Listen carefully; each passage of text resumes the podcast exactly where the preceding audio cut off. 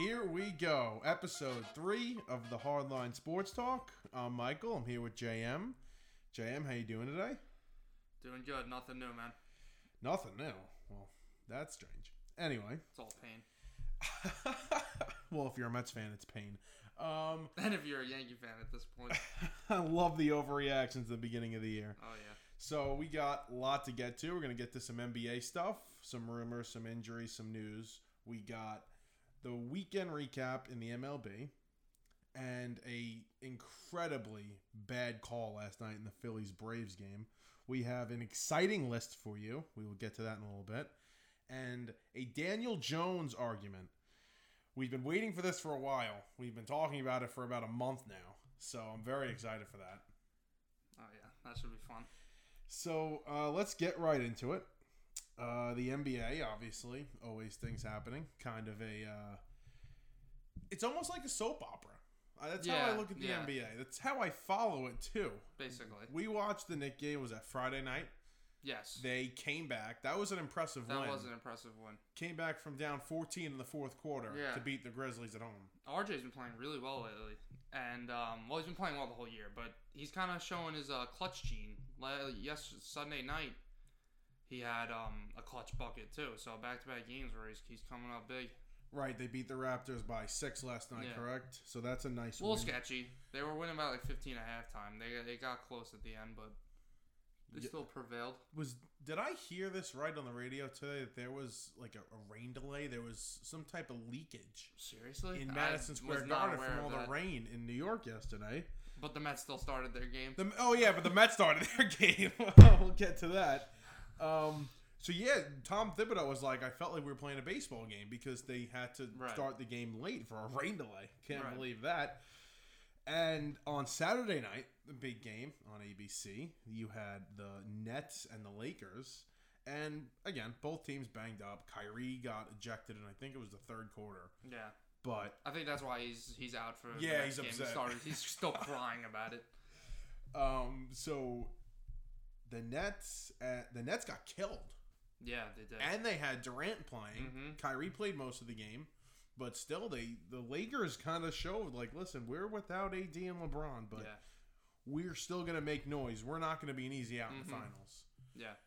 Um, I actually like the the Lakers are doing well, uh, for for what they have right now. Um, but I was I heard this yesterday that a lot of people are just saying the Nets are just gonna like march through the East, and like I kind of disagree with that. Like. They're definitely a stacked team, like you see it on paper. Like, is Dinwiddie coming back? Is he going to be back for the playoffs? Most likely not. Okay, so that maybe would change it a little bit. I mean, you know, he's a great player, but he's not the top three player on that team. Um, but like, you know, Sixers are still very good. The the Bucks are still can play with anybody. I wouldn't. Who am I forgetting? Um, the I'm- Heat. I'm there's there's like the top three, and then it's a lot of yeah, yeah, confusion. The Yeah. Hornets are up there, but obviously they're not. yeah. Well, the Raptors fell off. There's a lot of you know, but the, the Celtics are the trying to Celtics get back. fell off. I think um I think they're not just gonna march through the. I mean, maybe they'll march through the first two rounds. Who would give them trouble though? Like which team? I think the Sixers have have the best threat. But they them. but they've handled the Sixers w- with a depleted Okay. roster too. let's see what happens over a seven game se- uh, seven game series though. I disagree with. I think they're gonna walk through the East. I think they'll lose a hand, not even a handful of games. They might win. They might lose a couple of games, like two games, maybe. Really? But the Lakers and I was kind of on the side of. I think the Nets are gonna beat the Lakers. I don't know because the Lakers can do something that the Nets can't. They can bang bang them up inside.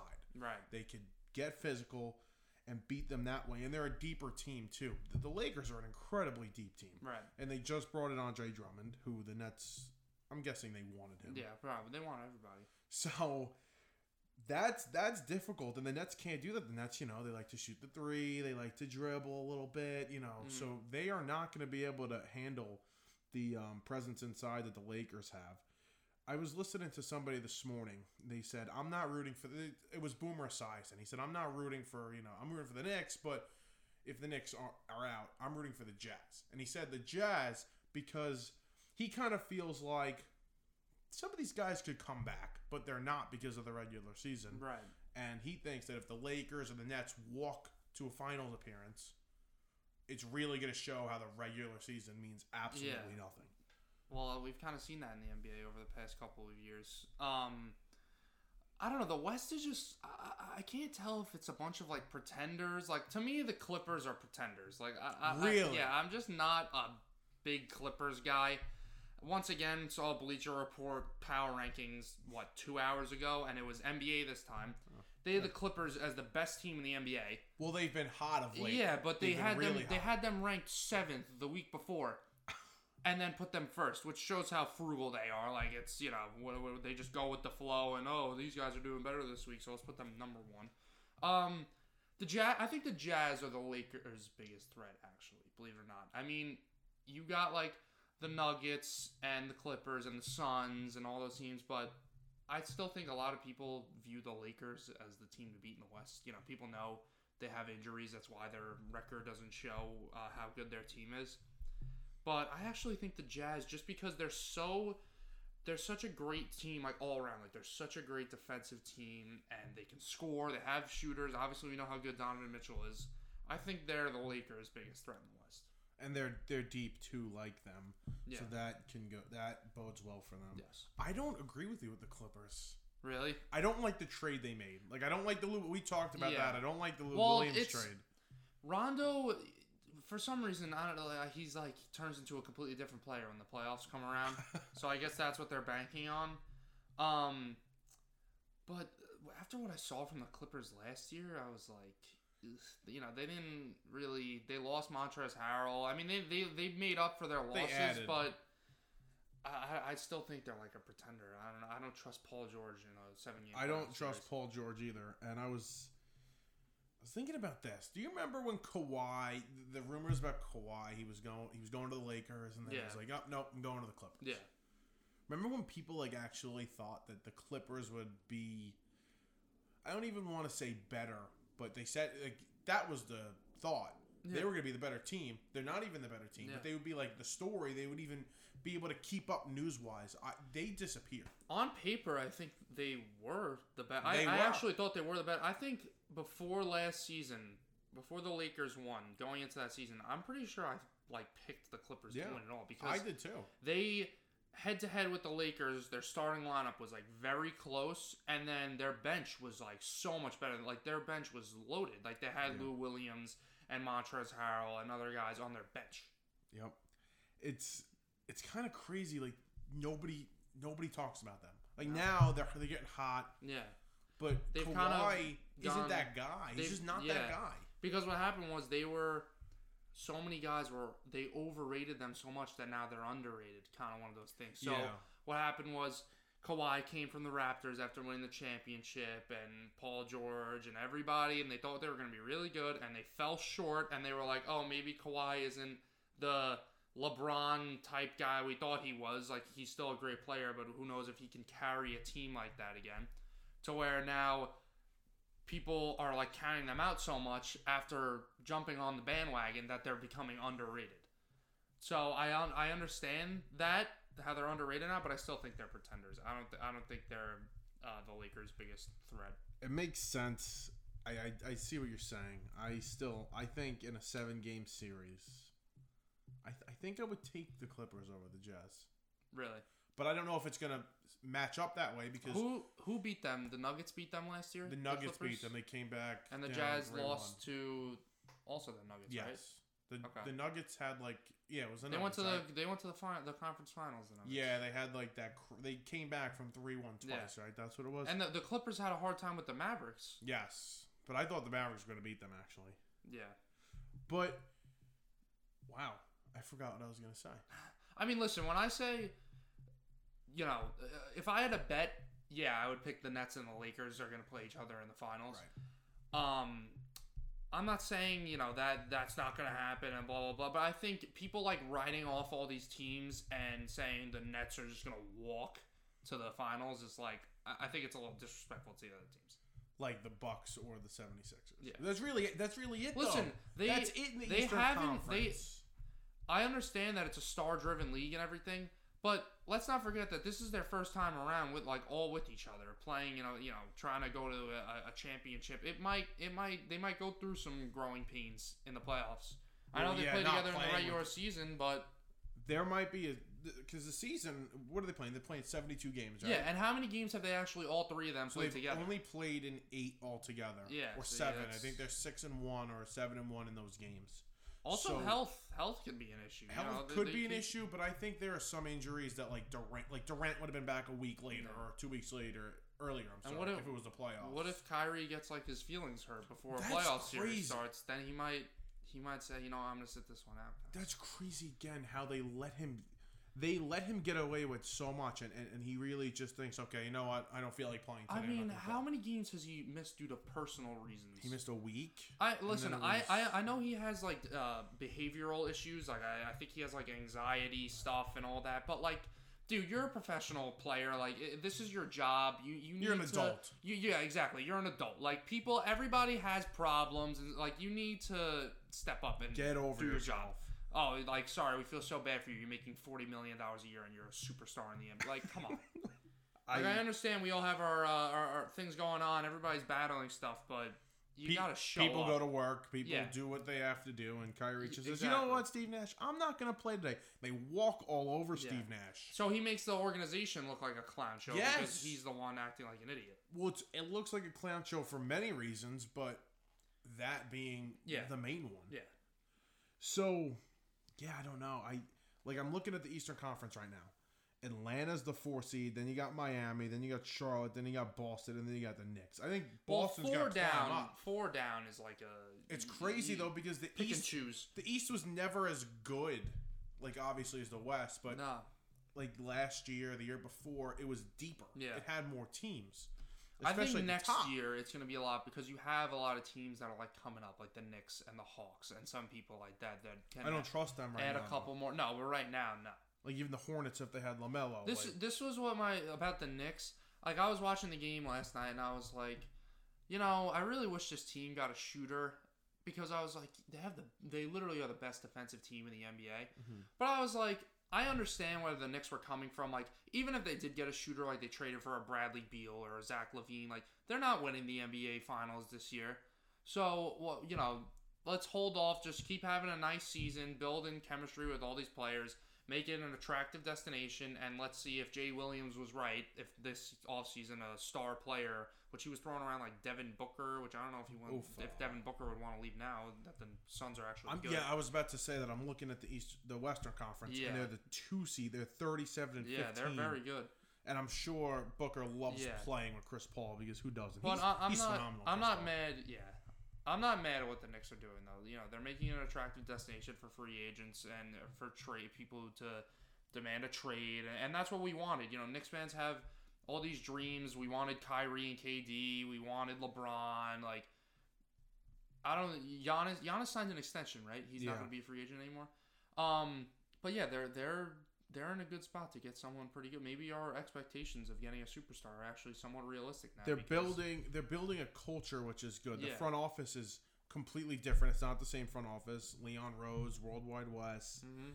and what? Who's that? Scott Perry's still there, right? Is that is it Scott Perry or the other guy that's still there? Mills Uh, is Steve fired. Mills is gone, I think. I so don't know. Perry I don't remember if Scott Perry's still there or not. I'm almost positive Perry's there, but he's not running anything. Like it's Yeah, all Leon it's- Rose, it's- yeah. all World Wide Wes, which is good. And then you have a actual respected head Yes. coach building a solid foundation, like you said. Scott Perry's still the acting GM, Yeah, but I mean, but what- he's he's yeah, not doing. It. It's a it. title. Uh, he, he I mean, obviously he has an input, but he, it's not his show. It's Leon Rose, and that's it. And hopefully, is in Kawhi, Kawhi can opt out of his contract. Yeah, this year. well, that would be insane. and I would have traded for Bradley Beal. That's the only move I would have made if it I don't was know. if it was reasonable. I would have done it, but like you said, I think building this I team, think- building with the guys, is also And you keep letting your players develop, like, because Right. then you're taking shots away from RJ and Julius Randle, who Julius Randle is like, what is he, 26 years old? Yeah. Like, he's still got plenty to go. Is Beal a free agent? Bradley Beal, I do not think he's a free. Gonna I look haven't. I honestly haven't looked at the NBA free agents for this next season yet. Because that would be nice. A, a combo of like Beal and Kawhi, like that would be You know, very that would nice. be a, like a pipe dream. Wants. That's a that. pipe dream right there. But that would be really, really nice.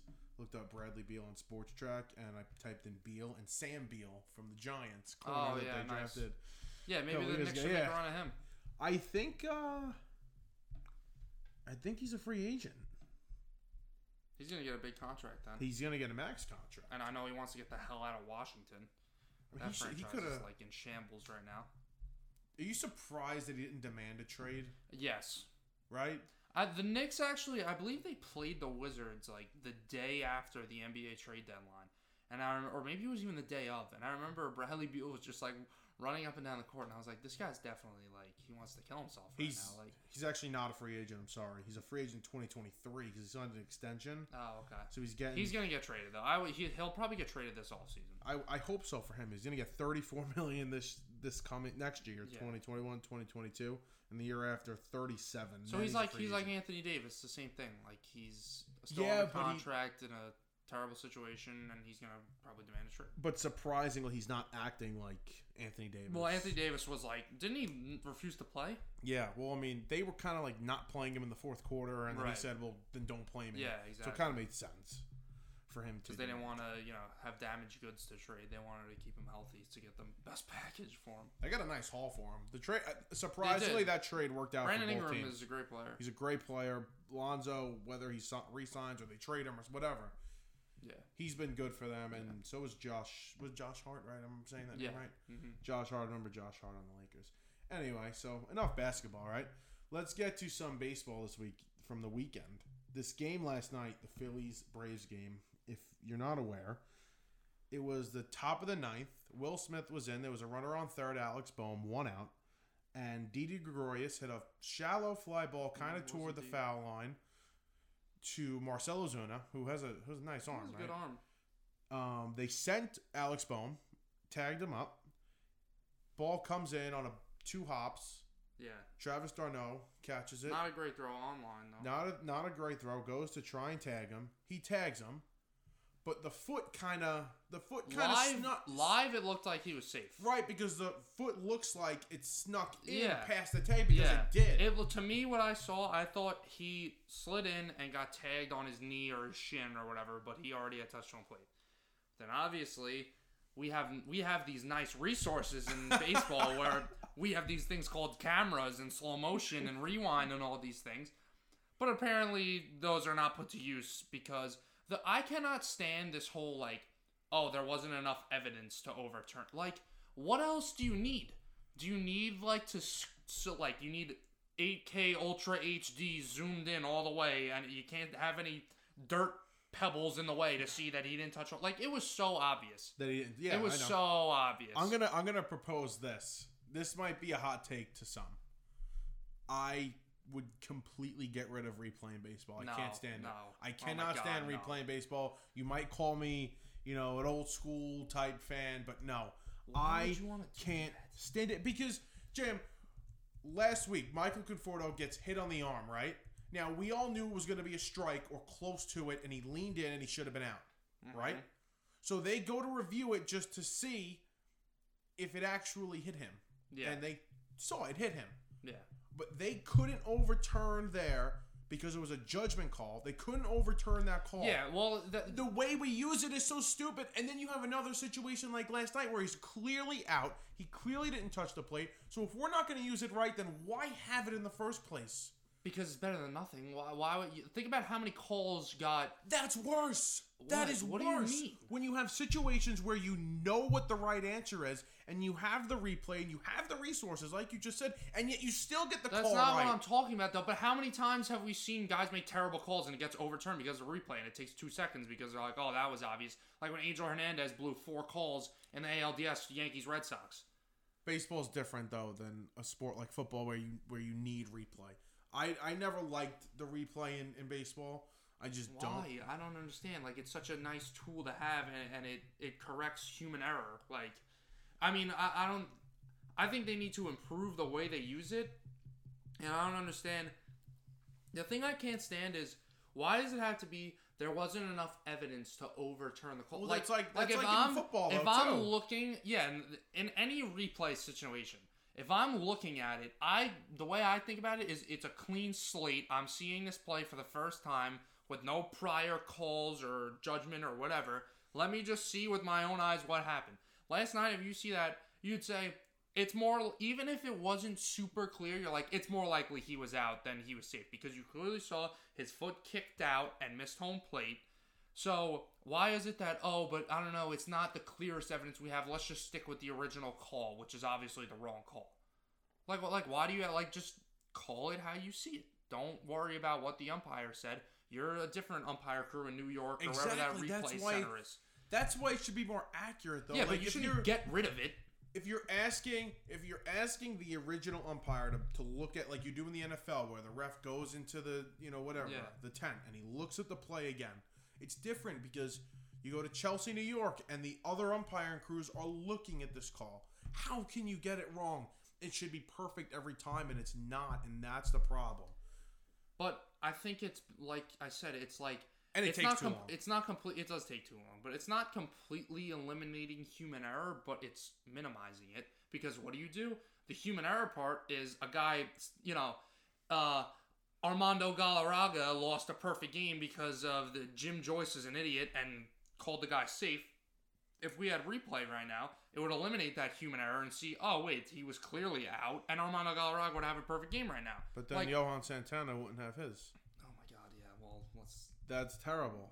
See, Oh, it, yeah. it worked out. It worked out in the end. Who hit that? Was that Beltran? It was or Beltran. It was Beltran. Yeah, that when Beltran was on the Cardinals. I still remember that in my head, seeing that ball clearly just hit the chalk, and I was like, wow. That's why I, after the Padres, Joe Musgrove threw the no hitter on Friday night. I saw a bunch of Mets Twitter going off. Oh, the Mets are the only team without a no hitter. Like, come on. So do you do you actually think they should get rid of replay?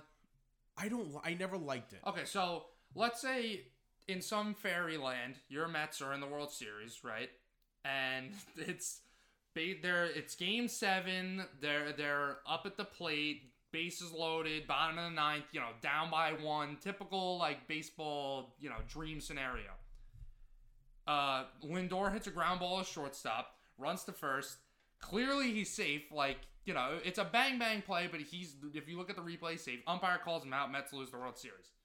But oh, we got rid of replay, so now you know uh, whoever you're playing. The, the let's say it's the Yankees. The Yankees have a World Series. Me as a Yankee fan, I'm like, yeah, like we won the World Series. Maybe we shouldn't have because he was kind of safe, but whatever. Like that's good for us. And then you know, Mets fans are complaining for 30 years how the guy, you know, he was out at first and uh, he was actually safe. And yet with and, replay- and we couldn't challenge it. And with replay, we're still dealing with issues where we know he was safe Less or we know issues, he was out. Less issues than usual. I would just. I didn't like it from the beginning because baseball's just. I don't get Baseball's so bang like bang. Plays are so. It's quick. It's like that. Like it just happens. I think if anything that makes my point, it's bang bang. So you really need to have an in depth look at it and look at things over again. I mean, I don't. You're complaining about that the, the Mets game, which I know it benefited benefited you, but the whole hit by pitch thing with Conforto. You can't make strikes. I, I understand where the MLB's come from. You can't make strikes and balls arguable because how many times will we have replay reviews where you're like, oh, it's a two-two count. They struck him out, but we think it's a ball challenge. And how many I- times a game? Does and that I happen? agree. And I agree with you. Of course, you can't. You can't review balls and strikes. But if you can't review everything and you can't overturn things the right way, We'll just get rid of it. there's no point in it. Like it's just it's mind-boggling. It should be per- jam. How is It should be perfect. It should be perfect every time. But it can't Every be cl- perfect. Yeah, you have replay. perfect. You have replay. It should be perfect. But something, like you said, some things are so close to call, and maybe you don't have the right camera angle every time. Oh, that, so now there's something wrong so, with let, the replay. so basically, That's supposed so to what be you're perfect. saying, what you're saying is, let's have screw the replay. Let's just have to save a little time. Let's have like two more bad calls a game and just deal with it because I don't want to watch a replay and maybe the guys in New York, one out of every ten times, are gonna get it wrong. Yes, I would rather. Okay. I would rather no replay as, as imperfect Until, as it like I said, until it hurts your team and im- you're like, oh, I wish we had. replay. it has hurt my team already. Like, like, and it's also helped my team. I still don't want it. Why not? Like, It, it prov- you know what it does? It provides less randomness, which is good because you can't just be like, oh, whatever umpire we have today is, you know, maybe we'll get these calls and maybe we'll get those calls. Like, oh, Angel Hernandez is the first base umpire today. Maybe we'll get three calls where we're safe and not out. But guess what? Angel Hernandez, who shouldn't have a job, but Angel Hernandez is going to get caught by the replay people, and they'll actually get the calls right. Like, Base- well, oh yeah, let's let's just get calls wrong, but uh, it, it'll be better for the game because Baseball is won't be replays. Baseball is an imperfect game. If you fail seven out of ten times, you're a great baseball player at the plate. Okay, yeah. It's an imperfect game. Just you know but what? thing, things you can not that are not imperfect and you can make somewhat but it's to not perfect. perfect. it's but closer it's to not- perfect. But it's not. And when you have these tools and these resources, it should be. There's no reason for them to get. So a what do you want them to do? You want them to get like a drone to fly around the field and have every single camera angle possible, so you could. You don't need every single camera angle. Did- What Oh other gosh. camera angle did you need last night to see that Alex Bohm's foot did not touch Yeah, the they plate? made a they they slipped up just like. but they slip up a lot. But guess what? What would have uh, maybe last night if we didn't have replay, the same thing would have happened. He called the guy safe uh, or, or out. He made the wrong call, and we'd be talking about it. Oh, do we need replay in baseball? These umpires are getting all these calls wrong. It's a completely different game if he misses that call. Obviously, now that it's here, it's it, like this is just my opinion. It's not going away. No, it's not. I would have just never And it shouldn't brought it. go away. I would have never brought it in the first place because then we wouldn't be dealing with that. It would have just been how we always dealt with bad calls in the past, where oh, okay, the umpire the umpire got it wrong. With we show the replay Okay, on but TV. it's not. It's not like oh the umpire got it wrong. What are you gonna do? It's like this is that umpire sucks. But that's how he played why, for why, 140 years. why can I see on TV when they show the replay that oh this guy was safe, but we can't do anything about it now because we don't have replay. Well, they, like like let's just act like it's the 1940s. they and played like it for look 140 years. Oh, okay. People will get over yeah. it. Let, let's go back to guys are throwing you know 500 innings and, and I wish we could. Uh, I really do. I wish everybody's throwing 84 miles an hour and 150 people pitches a night. people night. hit eight home runs a year. Yeah, let's go back to the 1920s. Aaron please. Judge has a little sore in his leg. Well, let's sit him for two games. Uh, you know, Yeah, well- Jacob DeGrom had too many ups. Let's take him out after six ups. He had eight ups the other day, I guess, or maybe Oh, he yeah, limited them. many. So he, he was able to go eight innings. So let's actually get to that because that was a disgusting loss by the Mets on Saturday. Yeah, it really helped our fantasy team too. Uh, let's Yeah. not go there.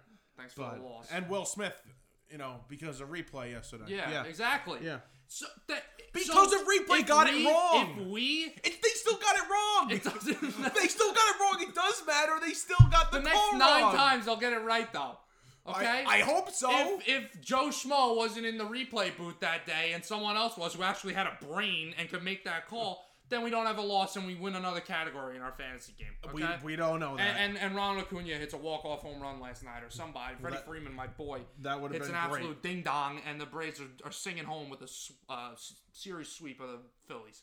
That that I wish I wish that happened, but unfortunately, replay failed again. So Oh, again, yeah. Degrom goes eight innings, fourteen strikeouts, one run, five hits, and gets the loss. Jazz Chisholm took him deep. Jazz, Jazz Chisholm kind of feels like the type of guy that's going to be a Met killer for Yeah. like five years. Like Willie just Yeah, there's always the Yankees There's always- the same thing. Willie yeah. Adames and and uh, Danny Jansen and all these random guys. James Loney was a big Yankee Really? when he was on the Rays. James Loney, James former Loney. Met. Yep, nice guy too. I met him. That's a that's nice nice. So, yeah. So I mean, that, was- that was just disgraceful though. That that Met game. well, That was that was bad. They have opportunities. You know, like all right, they didn't have many hits Mm. on Saturday, but if you go back to the first four games, they only played five games, and and they're gonna get rained out tonight. Mhm. So. They had men on base. Like the first inning, Nimmo leads off with a double. Nimmo's been phenomenal. Right. Nimmo is better than Springer. Um, Nimmo leads off with a double. All I know was it was oh Lindor either walked or singled, so I think he walked. So it was first and third, nobody out. Lindor tries to steal second, thrown out. Oh, okay. Conforto strikes out. Now there's two outs. Lonzo's up. He goes out. They had opportunities all game. Degrom had one of the three hits. Oh, it's good. I'll do it myself. No, Yeah. really, it's it's unbelievable how they're what is it? They're 36 and 42 in his last 70 terrible. starts. So this is going back to 2018 This guy is literally run. one of has one of the best primes we've seen out of a pitcher in history. Like Sandy Koufax type, you know, Yeah. primes. Like he is unbelievable, and they, they they continue to. I mean, I know we don't have the the same value in wins and losses that we may might have had 20 years ago, but it's still a stat that's kept. And and the even if you don't want to talk about the stat, just for the guy's sake, he's on this team pitching his heart out and dominating every game, and he wins less than half of his starts. He since 2018. Okay, so I'm gonna I'm adding 2020 and I'm adding 2021 into it. Okay. Guess how many wins he has?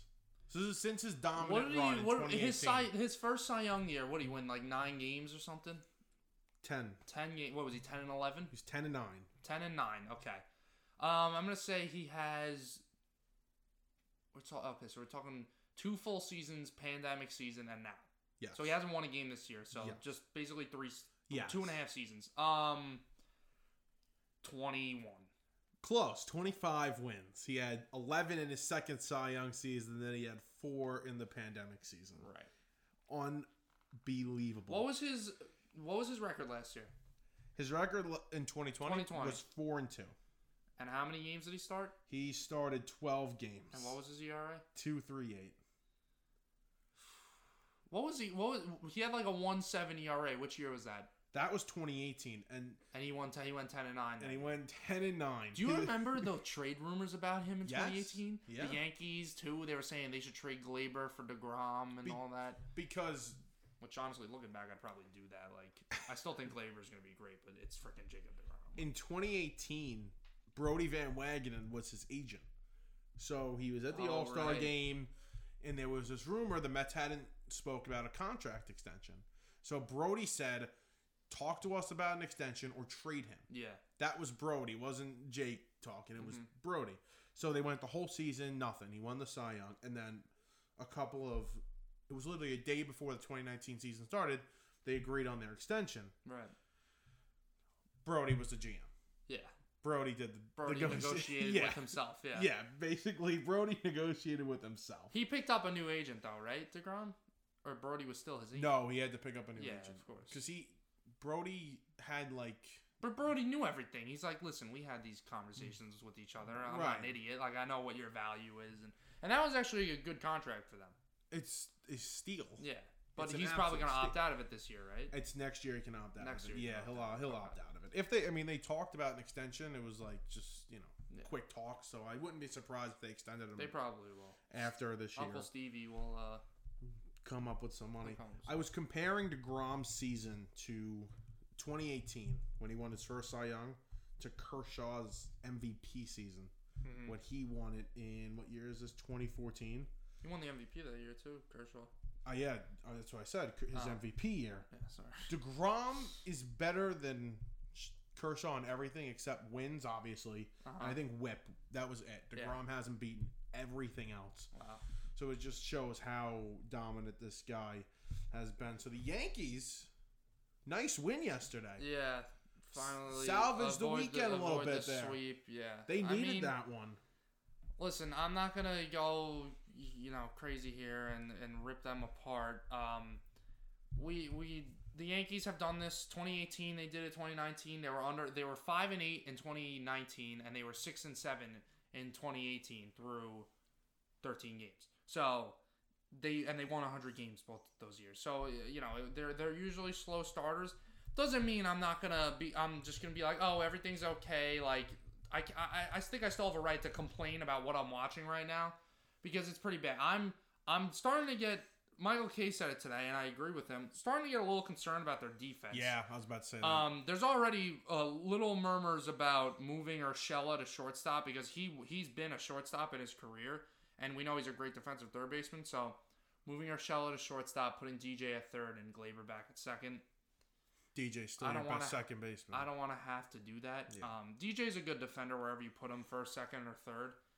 Um, but yeah, yeah, like I said, I don't want to have to do that. And then Aaron Hicks, this guy is like, oh my god, he's on my hate list right now. He cannot hit for not like not this guy cannot hit right now at all. Yep. Which by the way, yesterday Aaron Judge is up with runners on second and third. This was either was it Sunday or Saturday? One of the games, second and third, and uh, there's nobody out. Aaron Hicks comes up because they walk Judge on five pitches. They don't give him anything tempting to hit because he has Aaron Hicks Yeah. protecting him, which we've already talked about how stupid this is. Um, Aaron Hicks comes up, swings at the first pitch, double play, run scores, I but now was- there's two outs I was and the watching. Yankees score one run. Yep. Yeah. It was I think that was yesterday. Yeah, it was it was Sunday. Um Like, did he bat third? Oh, yeah, so he batted third. He batted third yesterday. Yeah. I'm I'm trying to check. I really want the lineup to come out. I want to Uh, see yeah, if he's it should be batting coming third out today. pretty soon. How does he continue to to do I that? don't know. Oh, and what I was gonna complain about because I was talking about defense. His de- he's usually a gr- like he's not a Kevin Kiermaier defender. He's a very good arm, but in terms of like his every you know the Range. whole combo range and everything like that, he's not the fastest center fielder. But there's been two or three times this year where I'm watching the game and he's like jogging for the ball when there's like a guy coming from first trying to score from on a double, and I'm like. What is he? Yesterday he got a rocket hit to him from Manuel Margot. He could have got it if he really hustled. He was doing like a little like sprint jog, like he wasn't sprinting to the ball. Goes, he sticks his glove up, goes right over his glove, bounces off the wall, double. Then Randy Arozarena comes up, hits a two-run home run. So like, it doesn't even look like he's like trying out there. I, I mean, what are you doing? See, overreactions like this, like I wouldn't even consider this an overreaction.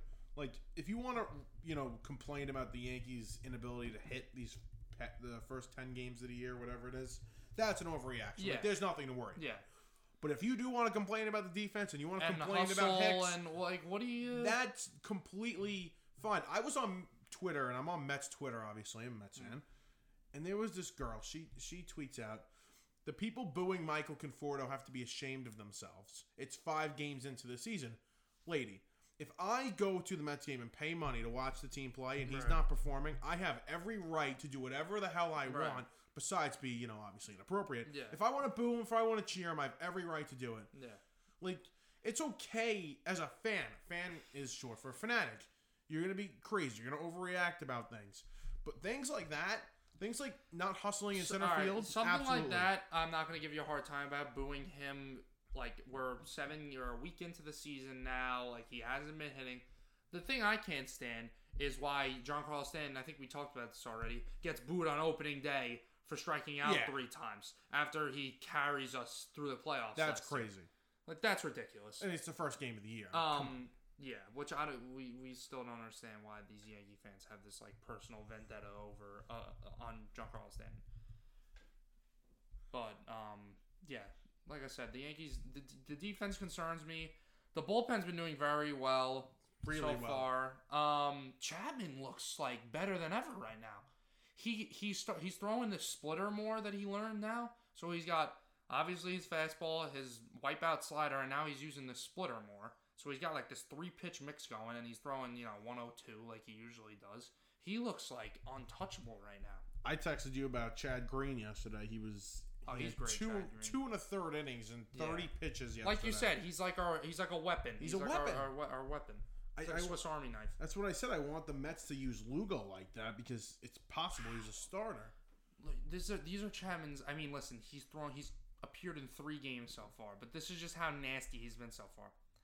His uh, guess what his strikeout per nine is? Thirteen. Twenty-seven. Holy crap! Three innings, nine strikeouts. He's got one hit, no walks. Uh, one walk. So yeah, he struck out every out he's recorded as a strikeout. I mean, and usually his strikeout per nine is in this like the anywhere from like the 15s to the 17s. Um, but yeah, like last year it was 17. Year before that it was actually a little lower. It was 13.4. But yeah, his career strikeout per nine is 14.9. Um, now he's not gonna have a 27 point. He's not gonna have a 27 K per nine the whole year. But like I said, he looks like more nasty than ever, which is a very good sign, obviously. And you don't even have Britton yet, and yet the bullpen. Yeah. Not back yet, and the Justin bullpen Wilson's looks, been doing a pretty solid job. He's only pitched in a couple games, but and the rotation. I mean, Kluber's been. Eh, Yeah, he didn't pitch very well. Montgomery's been. You know, la- last yesterday was. Yeah. Eh, the first Cole, was good. Cole is Cole's Cole's been the only like It's and Taillon pitched one game and he pitched well. Um, Domingo Germán, they sent him down, but he's still the five starter because they're they have like a bunch of day off, days off, so they're only doing a four man rotation right now. So when they need him, they'll pull him back up. Right. They did the same thing with Michael King, right? Yeah, I don't I don't understand. Like this guy, he he got caught with domestic abuse. I mean, he served his suspension, like he did his time, but there's no stuff for crap like there's no place for crap like that in baseball. Um, Yankees, Luke Voit and Britton were very vocal that they weren't just gonna like accept this guy with open arms as their teammate again. Um, but I, I don't get like they're why they're they're holding on to Germán. Like bring Deivi Garcia up. You know, I like- forgot about him. Bring they, David they, Garcia did, they sent him down. Yeah, he's in AAA right now, and he's still very I young. mean that that makes a little more showed sense. some promise. But no, let's give it to the the you know domestic abuser who I also had a bad start. I also feel like Germán Garcia is young, and you obviously want him to be. He's Yeah. younger, and you want him to be a part of the future Yeah. rotation. I feel like if you needed to, you can move Germán to the bullpen, and like Yeah. it's a little easier of a transition than if Yeah. you had Garcia there. hmm Which, again, I guess that does make sense now thinking about it. Sending him down. Yeah. So we will be right back. When we come back, we're going to do our list's most exciting players in the four major sports today. The S&D Podcast Channel, the perfect channel for any style of podcast. We have all different pop culture style podcasts for all of your listening needs. If you would like to start a podcast, you can reach us at sndpodcast at gmail.com. We are always looking for new podcasts to add to our channel, and the topic could be anything you want. So contact us now. All right, we are back. Now it's time for our list the five most exciting players today in the four major sports. So I'm going to start it off. This, now you know, I don't love this guy. Okay, like he's not my favorite, Okay. even though he's on my team. I put Saquon Barkley at number five. Now, Jesus Christ. I mean, he's he's incredibly. I mean, he's exciting. Like you watch him and you're like, wow. Like Yeah, whenever when he's, on, the, when field, he's on the field. exactly. You know, I don't love him, but when he's on the field, he hurdles people, he runs through people, he jukes people out. He's absolutely. He's a freak of nature. He's just got to stay on the field a little bit. Uh, as you can tell, he did not make my list. I didn't Okay. even think about him honestly. My cousin Um, told me, and I was like, oh, I'm gonna put him. Yeah. Oh right. yeah, okay. Um, like yeah, he's played one fully healthy season in the NFL. Uh, yeah, it was a great, it was a fun season to watch. But like, just off the bat, like I would put Derrick Henry and Christian McCaffrey on this list before I put Saquon. I wouldn't put McCaffrey. I Uh, could see. I McCa- McCaffrey's McCaffrey- McCaffrey's great. He's not like exciting. Yes, he is. This He- isn't he, best he, player. He hurdles over guys again. the end. Like he he's he can play wide receiver. He hurdles over guys again in the end zone. He's a better receiver than Saquon is. Yes, he's the best receiving running back in the I'm league. not disagreeing, but Saquon's He's a great so- receiving he- back you too. Want to talk, you want to talk about jukes? Christian McCaffrey's like the juke master. The guy is unbelievably agile. I wouldn't say McCaffrey's more exciting than Barkley. Obviously, he's better. I wouldn't say he's more exciting. Yeah, I, I did not put Saquon Barkley. Okay, who you got a five? Um, my five is Mike Trout. Listen, we've talked about Mike Trout. He's got like a boring personality. He's Mister. He he likes weather. You know, he's not a big flashy guy, but he's gonna put his head down, having a thousand OPS every year, rob a couple home runs, and, and you know, like, like he's going to work. Typical. Oh, ba- back on the day job. You know, this is what I do. I'm just gonna hit a 480 foot home run real quick. Um, yeah, he's he's exciting, man. There's nothing else I, I can say can't. about that. I can't My- disagree with that. so my number four is my second baseball pick. And before I say this one, the let so the other two baseball players I was thinking of was Fernando Tatis, but I didn't pick him because same thing. He hasn't had a full season yet, and we haven't really gotten to see fully what he can do. Um, and believe it or not, Shohei Ohtani, like the guy hits bombs and then comes in and throws 101 miles an hour. So I almost put him, but my number four, uh, we saw him last night. He's been going off lately. Ronald Acuna Jr. uh, guy's gonna steal 40 bags. He has a cannon of an arm, like typical five tool. Plays with a lot of swagger. He's got the chains going. He's got the you know the high side, like everything you you need in a in a swag swaggy baseball player is Ronald Acuna Jr. Ronald Acuna Jr. was my number four as well. Um, he is. He, I mean, he plays on the team I hate the most or second most in Major League mm-hmm. Baseball, but he's insane. He's a phenomenal player. Did you see?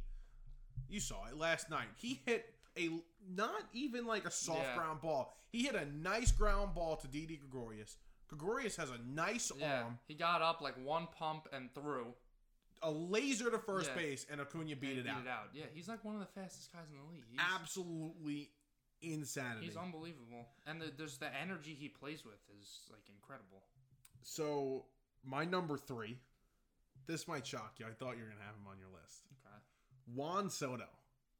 Yeah, Juan I know you Soto. Juan Soto. I am a huge, even though again he plays in the Nationals, can't Yeah. stand him. He's phenomenal. Not only is he arguably the best hitter in baseball right now, he is a very exciting guy to watch. He does that Soto shuffle, which Yeah. I cannot stand as a Mets fan, but I mean it's it's fun, it's cool. He tries, he literally tries to get in the pitcher's head, Yeah, I think it works. and it, it does work. Yeah, And again, he's he doesn't wear the chains, but you know he's a very Yeah. he's a young kid and he's outspoken and he's just a Yeah. big fixture in the game. yeah. So Um, I got Soto at three. Just real quick, I forgot to throw in the last baseball player I was thinking of was actually Degrom. Really? Because I know it's not like flashy; they don't play every day. But there's nothing better than watching a guy throw seven to eight innings and just dominate, have 14 strikeouts, like we Couldn't saw the other day. Like Couldn't agree with you more. I, I love that. like I get so excited every time Gerrit. I'm sure you get the same thing with Degrom. I get so excited to watch Gerrit Cole pitch every time the Yankees are, or you know, every time he's pitching. Um, Every it just makes it day. it makes it that much more exciting. Absolutely. My number three. This is my first football player on the list. Um, Aaron Rodgers, one of the best quarterbacks. I still say he's the best quarterback that I've ever seen. Um, he's lost a step in terms of his mobility. He's not 25 anymore. But in terms of throwing, he's not lost anything. The guy can still throw it 65, 70 yards, flick of the wrist, get it into the tightest windows, throw on the run, do whatever you need, throw And off makes his it- back foot. makes it look easy. makes it look easy exactly. Um my brother's a big packers fan so i've been watching the packers for a while watching games with him and he's just he's just so entertaining to watch. I couldn't i couldn't not put him on my list. Um my number two is my second and last football player plays the same position. I got patrick mahomes as my number two um, the only reason why I gave it to him over Rodgers is because, like I said, he's like a younger, more mobile version of Rodgers, basically. Um, same thing. He can do anything. He can throw it probably like five yards further than Aaron Rodgers can. Little, Um, right now, a little bit. Yeah, more of an he's got an absolute cannon. Um, and he same thing. He plays with swagger. The whole the whole thing. He's he's just a, a joy to watch. Yeah, I mean, I don't disagree with you there, Yeah. considering he's my number one. Okay. But my number two, and I, I knew we were gonna have probably the same. My number two is Steph Curry. Yeah. So I think it's so. Oh, listen, you like everybody likes dunking, but and that's exciting and fun. But when this guy pulls up from the half court line hmm or like right in front of it, Yeah. th- that's the most exciting play in basketball right now. And like it Um, has to be, and he's so, he's the best, and he revolutionized the game, and Yeah. he's the best at it That's ever. that's what I was just about to say. He's he's my number one. Steph Curry is my number one. Um, the reason why I gave it to him over Mahomes is like in their sport, Mahomes is probably is considered a better player. Mahomes is num like one or two, we would say, in the NFL right now. Yeah. Curry's like top five. He's not number one. Um, the reason why I gave it to Curry though is what you just said. Like he literally revol like Babe Ruth type revolutionized the game. Like we weren't seeing guys pull up from 30 feet and, and you know hitting these shots and just the, way he's just re- like I said revolutionized the game. The way the three point shot has come along now in basketball, teams are shooting 35 That's all they threes do. a game. Like literally, the the Rockets are shooting when they had Harden like that year they lost the Warriors. They were shooting 35 threes a game. Like you, that was never heard of. And I, I think it's not all on Steph Curry, but he's a big reason. And he's the reason why you see kids who are 10 years old going Curry and pulling up, you know, from 30 feet. Same thing. Um, that's why I had him number one. He's just so exciting to watch. The best shooter I've ever seen in my life. Um, he's the best shooter ever. There's he no, is, he I is. don't think that. I mean, obviously, I wasn't able to see some of the earlier great shooters like your uh, your Larry Birds and guys like that, but he- he's I, I think that's not a crazy take to say he's the No, best. he's the best. He's the best shooter. Yeah. And I think he'll go down as the best Yeah. point guard ever. Give it a couple of years, but I still think Mm, I don't know about that. what? You think he's gonna pass like Magic? Yeah, I, I think he's already past Magic. What? Yeah, I think he's. I think Are he's the best. I think he's the best point guard in the Dude, game. Wait, Magic's like pro. Like if I made a list, he'd probably be fifth on my list. Yeah. Magic. You think he's better than Magic already? if he's not in a year or two, he'll. Like I said, he will pass Magic. I'm not. He's not. I don't think that's a hot I mean, take right, either. he's not. I know they play. They both play point guard, and if you say he's a better player, then he's probably the better point guard. But like in terms of the the duties of point guard, Magic's the better like floor general. You know, Magic's, Magic's an eleven assist a night guy, triple double. Like he can do everything. Magic, and he was a great defender. I can't disagree with I, that, but that's a little crazy. Curry's position is point guard. Um, some guys that just missed my list too. Like, I almost put um, LeBron on my list. Um, you know, he's LeBron. Like he's been around forever. Um, I also was thinking about like maybe Giannis, but I don't know. Kind of, he's a freak. He he can just drive and dunk and everything like that, but not as a dynamic player as Steph Curry is. You know, scoring from all levels. And then football, like some. Oh, actually, I actually almost thought about Zion. Believe it or not, I know. I didn't even think. Of I know he's not there yet, but he's like he's so much fun to watch. To the me, he he's must watch. Like to me, when the Pelicans are on Yeah. TNT, I'm like, okay, you know what? I'm gonna put that game on. the way he dunks and how violent it is and everything, and he's he can also shoot. He he's fun to watch. And then football, um, I mean we're not we're not keen. I was just just to throw this in on like hockey as much as we are in these other sports. Um, I didn't really think about any hockey players. Um, football though, the only guy I thought about was like Aaron Donald. I was thinking like about Aaron, Aaron Donald, is Donald. unbelievable. And actually, believe it or not, I thought about Tyreek Hill I could and see Lamar. that. Lamar was also another one. I I could see both of Yeah. those. Crazy, quick, crazy, fast. But I, I think I got my list right. I, I, I like my list. I thought about Tatis, but then I kind of like held off because I thought you would have Tatis, Yeah. and I was, and I kind of thought the same thing. Yeah. The guy's made of glass. He, yeah, I know. I, I really hope this is just he's Yeah. got a bad. break. I know he's dealt with that shoulder thing his whole career, but I thought he. I hope he's just you know catching a bad break recently, and this isn't what his career is like, because that would be a shame. Definitely agree with you there. So let's get into this Daniel Jones discussion because we were we've been talking about it and we were texting about it, and I literally said, "Let's wait." I said, remember, I said, I said, "Don't have the let's not have the discussion now. Let's wait." So I think this is the perfect time. So I am a Giants fan. I believe, I believe Daniel Jones will be the guy for the Giants. I, I believe whether or not he has a Josh Allen type season or whether he just definitely takes the job. The Giants know after this season, okay, we got our guy. And you obviously, Th- this is I'm looking up Daniel Jones on Baseball Reference right now, wondering why he's not coming up. oh, Um, what I don't understand is like, what the hell makes you think that? Like, what is showing you where you're like, oh, he's gonna make that leap this year and he's gonna be the Giants guy? Like, please enlighten me with what you've seen with his 35 to 22 touchdown interception ratio and his 20 fumbles in his career. You know, more more turnovers than touchdowns. What what makes you think that this guy's gonna be the guy? Okay, so I'll tell you what I think. So his first year, he played. He started. my God, wait, sorry. Just 29 fumbles, not 20. 29 fumbles. But go ahead. Is it twenty nine? Yeah, it's 29 fumbles. He fumbled 18 Let me say, I put, times. I put everything down on Microsoft Word. 18 times in 2019 and 11 in, in 2020. So he's, he's cutting down on the fumbles, you know. It's only Yes. hap- it's only happening like yes, a little less than 29, once a it was game now. 29 times, yes. Okay. So I believe in Daniel Jones for a couple. Number one, he started 12 games in his first year in 2019, okay? He had 24 touchdowns, 12 picks, and obviously you just said the fumbles were crazy, right? Daniel Jones did that with not much help. He didn't have a great coach. The offensive system wasn't really, you know, wasn't great. The offensive line was not there, and the, and the weapons. I mean, he had Saquon, and you know, Okay, you but saw the, what the he weapons had. were in like poverty. They weren't Sterling poverty. Shepard's like a good like Okay. number two, you know, The- I'm he's a gonna- solid guy. I'm gonna get into Darius this. Shepard had a great season that Darius year. Slayton. Darius. I'm gonna Slayton. get into. I'm gonna get into that. Give, give me a minute. So he kind of showed in 2019, like, okay, he's productive. Like he could score touchdowns, right? Like there's no denying that. Still had more turnovers. than Okay, yes. Turnover turnovers are correctable though. Like those Are they? yeah, uh, okay.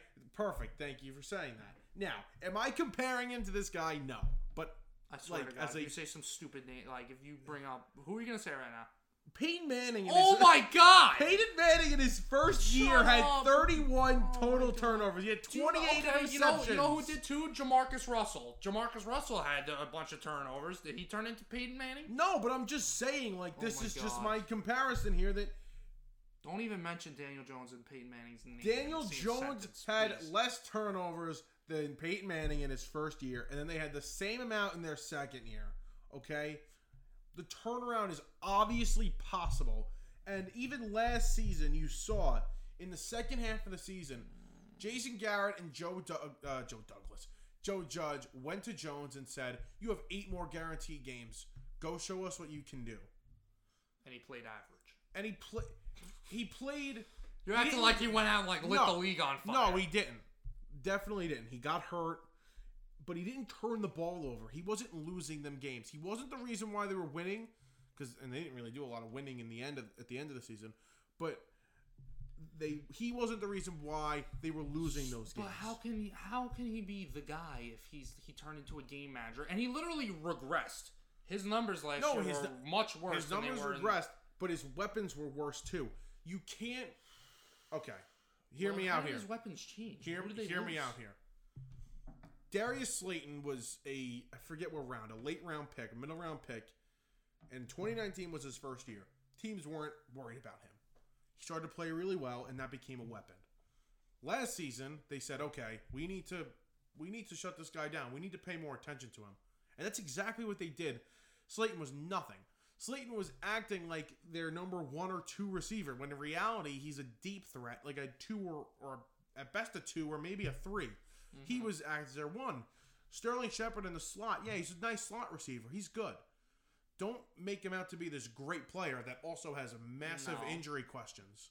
Yeah. Okay. And then last season with no Saquon, the main I think focus of the defenses was Evan Engram.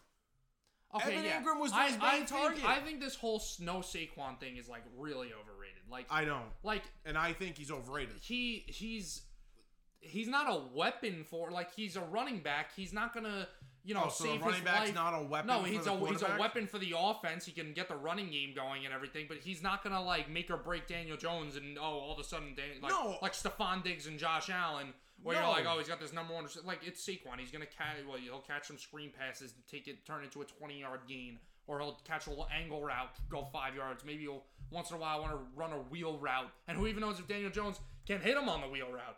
Because he's not an accurate quarterback. Like that's what I don't understand. Like, yeah, sure, he doesn't. His weapons aren't as great as they they usually uh, as they should be.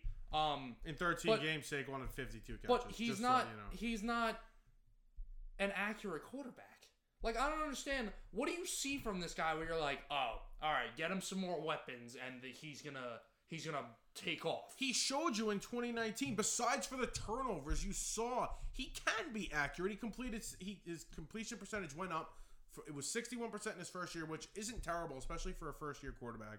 Went up to I think 62 and a half last season. I got to check that number right here. It was But- 62 and a half, yeah. Okay. Like th- like His completion percentage went up, but his um touchdowns went down. his touchdowns went down. He threw 10 picks, which he only played 14 games. All right, yeah, his picks went down a little bit, 10 to 12. It's same crap. He's throwing double digit picks a year. I, I don't I don't get like like Jameis Winston was a guy who could you know let it rip and throw it, but he's also gonna throw. He threw 30 picks in a season. Like but Daniel not. Jones does. Daniel Jones hasn't showed you like, oh, he's gonna throw 30 picks a year. Like that's not the no, type he's of guy. not. But he's not gonna throw 5,000 yards like Jameis Winston can. Uh, I know, and I I agree with that. He's not, but I think when you when you look at it, he could be a guy like Baker Mayfield. To me, was kind of a game manager. Uh, you would say this season. Yeah. But I mean, is not like again, he wasn't winning them games, but he was losing them games. he wasn't losing them games either. I'm looking at Josh Allen's numbers right now. Okay, Josh Allen completed 58% of his passes in 2019, which was his second year. He had what is it, 20 touchdowns and nine picks. Mm-hmm. Okay, It's a lot better than what Daniel Jones just did. In his second. In That second that was his second. He year. literally regressed. Yes. Uh, Daniel Jones. Yes, that was his second year, but he wasn't lighting the world on No. fire. But what was But he you saw showing some flashes out of Fifty-eight percent completion percentage he- is showing he- you something. You saw you saw his raw ability, and you saw that he had some nice stats. Like he was very good in the red zone at scoring, and he protected the football. His turnovers went down. He's more. He's a better athlete than Daniel Jones is. He's a better quarterback prospect than Daniel Jones is. Same thing with Baker Mayfield. He's the number one pick. Daniel Jones, nobody even heard of this guy until like the offseason, basically, when it was coming up to the combine and draft prep. And they were like, oh, this guy might be like a late mid round, mid first round pick. And the Giants picked him at six, which was. I'm not going to rip that apart because, like we said, if you have your guy, you got your guy. But the Giants screwed this up from day one. You agree with this? They shouldn't have drafted Saquon. No, they shouldn't should have. gone. I, I think Sam Darnold. Who knows what he would have been in, in been a with the different. Giants? He might have been better. Just like how I think if Sam Darnold was a Buffalo Bill and Josh Allen was a Jet, they Josh Allen wouldn't be in the MVP conversation, and Sam Darnold wouldn't be the worst starting quarterback in the league. Completely agree with you. Um, who knows if Sam Darnold would be in the MVP conversation with the Bills because each guy is different. Um, but it all comes down to coaching and how you can develop your players. But like I, I like I said, what the hell do you see out of this guy where you're like, oh, okay, he's he's that year away. He's gonna cement himself as the guy. Like he's he's eight and eighteen in his career. Half the wins are against the the football team, Oh yeah, right? It's our divi- that's the division champ. We beat them all the okay, time. Division champ. Same thing. What I good good point. Going to Daniel Jones and the Giants as a whole, the guy's got eight wins and he plays in the worst division in football. With all you Giants fans that think you're so good and you're gonna go uh, twelve and five next year, I've literally seen people say that. I don't think they're going twelve. And I- five. I just- I do think they're going like ten and seven. But this is one of the things I want to add to this. First of all, he's a great. He's a good athlete, right? Like he- he's Yeah. a good athlete. He can run. He can. But move. so are so many. No, uh, like uh, everybody's this isn't my athlete now. reasoning. This isn't my main reason why he's going to be a good quarterback. I'm just saying he's he's a very athletic guy. His I know you you don't like this, but his passer rating when he throws down the field is mu- like Okay. it's it's much above above Glad average. you brought that point up because his passer rating when he throws anywhere from I have this chart on right now anywhere from behind the line of scrimmage to 20 yards down the field he is either so there's nine quadrants on the field out of that little so you got you know short left Yeah, I know. I know exactly. left mid left. so you got nine quadrants. Five of those quadrants he's below average and four of those he's within the average right? He's got a he's got a 48.4 passer rating medium left side of the field when he throws there. The average for the league is 85.5 so he literally can't throw to that section of the field. He's like atrocious same thing right in front of him middle short middle he's got a 72 passer like his offensive line though has not. Okay. we talked to- about Darnold, right? We talked about Darnold. Oh, Said- I'm glad you brought that up. Why can we say it's enough with this now? He's, you know, you got to be able to, you know, succeed even in a bad situation. Throw a little, you know, bit of hope through all the crap that he's in. Why? Why are we? Oh, Daniel Jones. But I heard for three years, for three years about Sam Darnold, about how you got to give him time. You got to give him Yeah. time. Jets fans defending him. He's the guy. He's the guy. And you know what? He was in such a terrible situation. It just didn't work out. Is it fair that he's gone?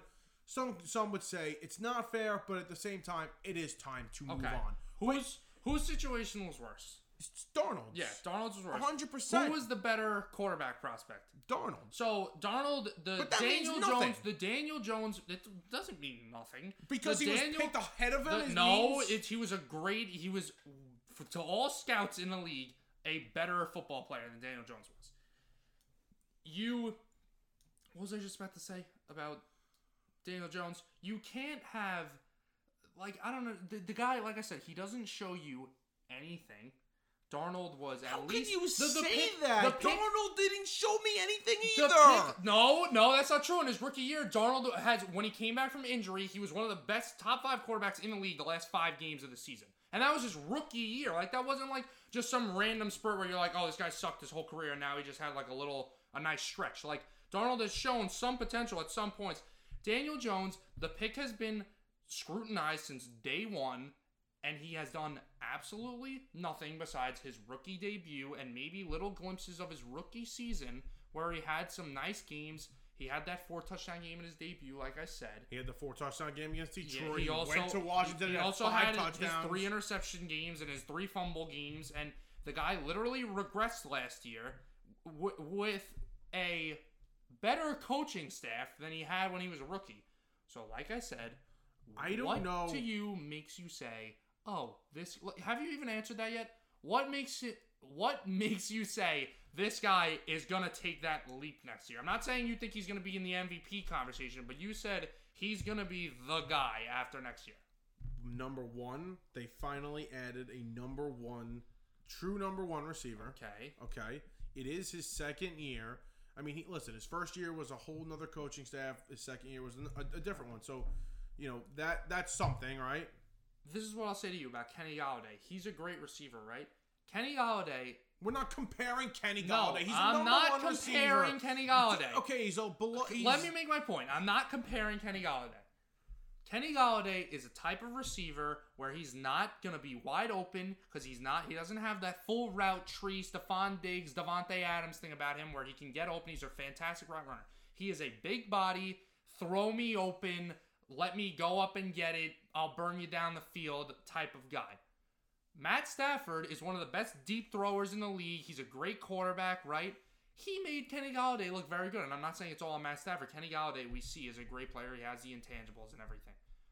I think that that might be a, a struggling point next year, where Daniel Jones can't throw him open and hit him 45 yards downfield, and, and you know trust him in the red zone, put it in the right spot, go up and get it, because he's not he's not a very accurate quarterback. Did you see the chart you just had? Uh, okay. Yeah, Okay. yeah. How many? Okay. How many times did he throw down the field though, Daniel Jones? Pull the numbers how- up. That that that chart where, where he's well above average in deep throws. How do we know that he threw like seven balls? De- uh, you know, He's plus- an above average deep ball and this guy. is also misleading because it says 20 plus yards down the field and it just keeps going. It doesn't say 40, you know, like really deep passes and hit you down the sideline type throws. So, so I just asked you to not compare Kenny Golladay to other receivers, but you did that. I didn't. I just So- used. I wasn't comparing him. I was just saying he's not a good route runner. He's not a good route runner. He's not. Oh, listen, not a we'll good see, route runner. listen, we'll see. It just the thing with Kenny Golladay also is listen. Obviously, he's going to help him, but he's going to help the other guys in this offense. There's not going to be an immense amount of pressure on Sterling Shepard. There's not going to be an immense amount of pressure on Darius Slayton. There's not going to be that pressure on Evan Engram anymore to be the number one guy. Maybe he'll catch some passes when he's wide open. And You're Kyle asking Rudolph, for like a perfect scenario. and right. Kyle Rudolph, that's not a perfect scenario. You're scenario. asking a perfect scenario. How is that everybody's going to be so much better because Kenny Golladay's there. Everybody's just going to take this big step because he takes the pressure off everybody, and Daniel Jones It's- is. Kenny Golladay is going to be the main focus of the defense. Him and Saquon Barkley. Yeah. So you know what? Slayton's going to have one on one, and Sterling Shepard's going to have one on one because you can't double Oh yeah, everybody. like like there are these fantastic receivers that are gonna beat you on one on ones all the time. you're you're What do you impossible gonna argue with. What do you mean they're gonna have one on ones like they they're getting double teamed? Like who the Yeah, hell? Who is double? they were! is double teaming Darius Slayton? Please tell me. when he's the number Yeah, because- one option because- on the team. Because defensive coordinators before the game, when they're okay, guys, we got the Giants this week. Oh, let's watch out for 86 Darius Slayton. Hey, Jalen Ramsey, we're gonna have you and and John Johnson are gonna double team Darius Slayton this week. Like, give me a break. It's Darius Slayton. He's not getting double teamed. You know what they do? But it's they send still- pressure because Daniel Jones cannot throw under pressure. and now they can't do that because they have too many people to worry about. Okay, well then they'll They're going to have to worry about Saquon Barkley. They're going to have to worry about Kenny Golladay. They're going to have to worry about the combination of Evan Engram and Kyle Rudolph. How do you know? How do you know this will help Daniel Jones? Because we saw it helped Josh Allen when he got a number one receiver, but also it works. It works the other way.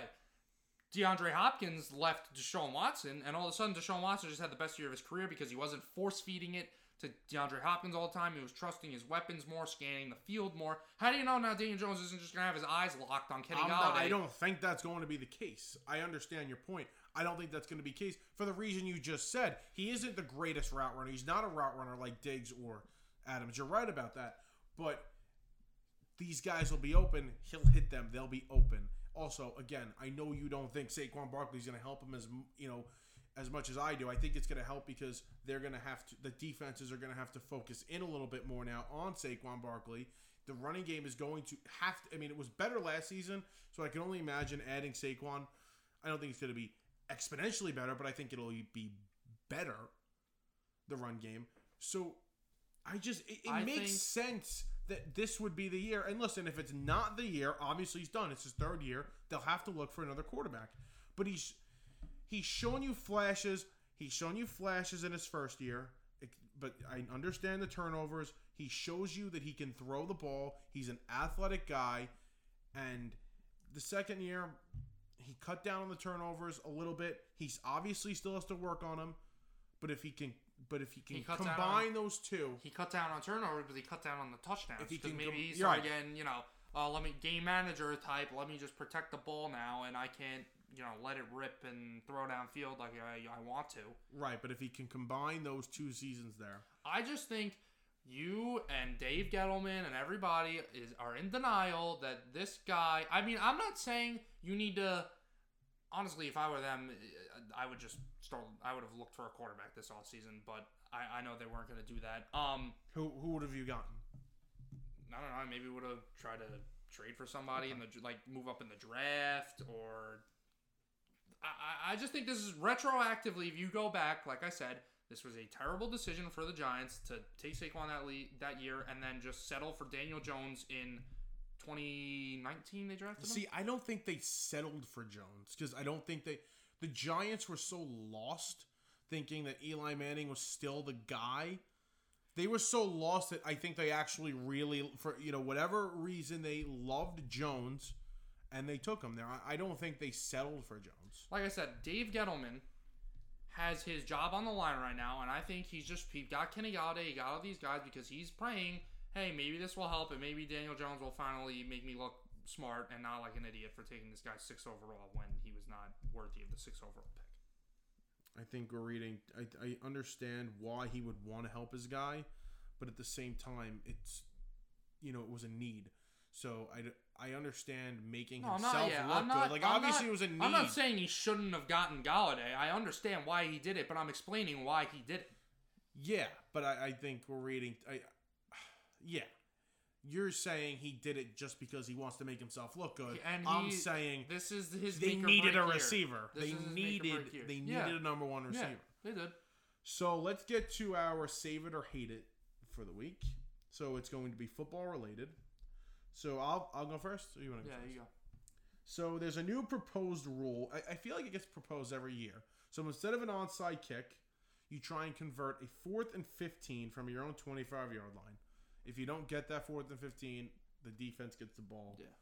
Where what do you think? of Hate. Save it or Abs- hate it? You hate it. absolutely hate it. Um, the thing I don't get is it, it, that rule to me is like a pity for the for the teams that are losing, and they want it to be like, oh, we feel bad. Like you're after you score, right? You're entitled to get the ball. That's what kickoffs are for, right? And that's why the onside kick, I think it's perfect. It's such a low percentage, but it's a like, hey, we really need this ball back. Let's just, you know, ho- do a Hail Mary type thing. Let's hope we get this onside kick and we can keep the ball and, and tie the game or win the game or whatever.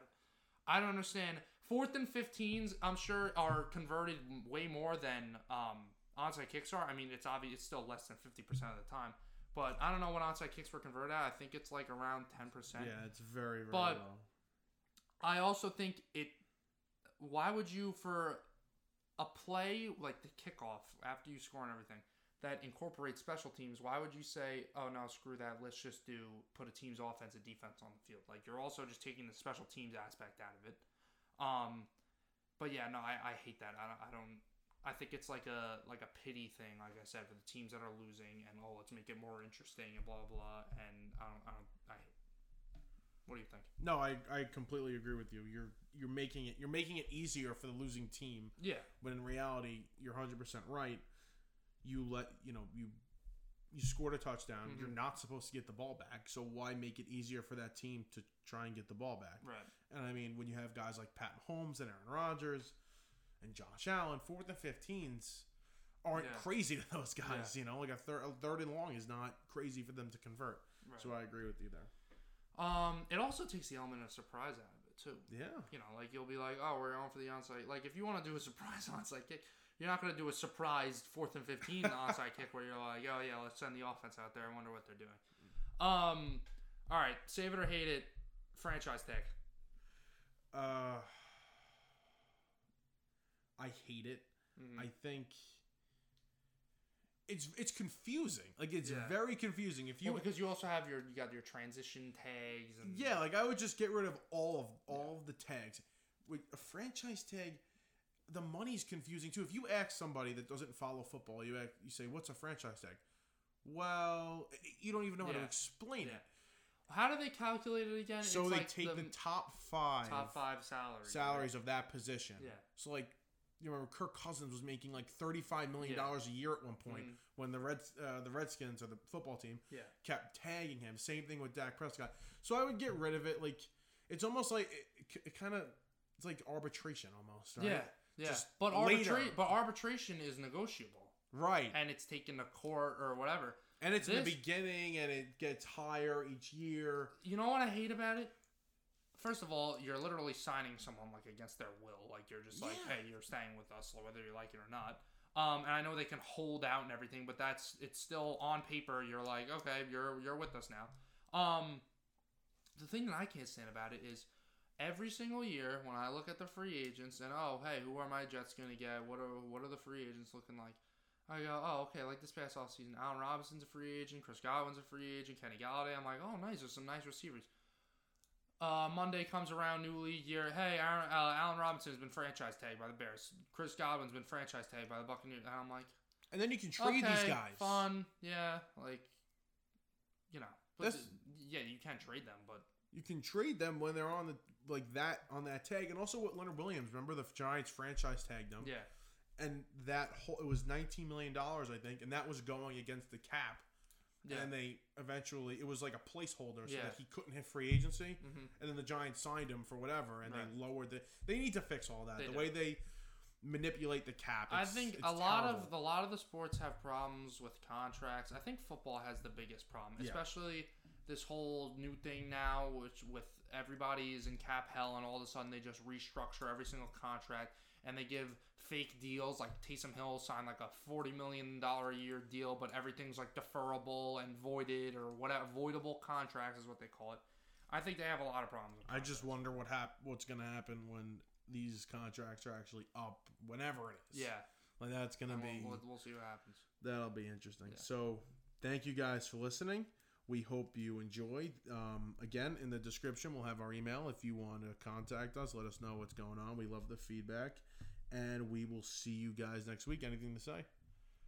No, I'm, I'm good. We'll see. Uh, we'll see how our Mets and Yankees play this week. Hopefully, it's a Oh. little better. Here we go. We will see you next week.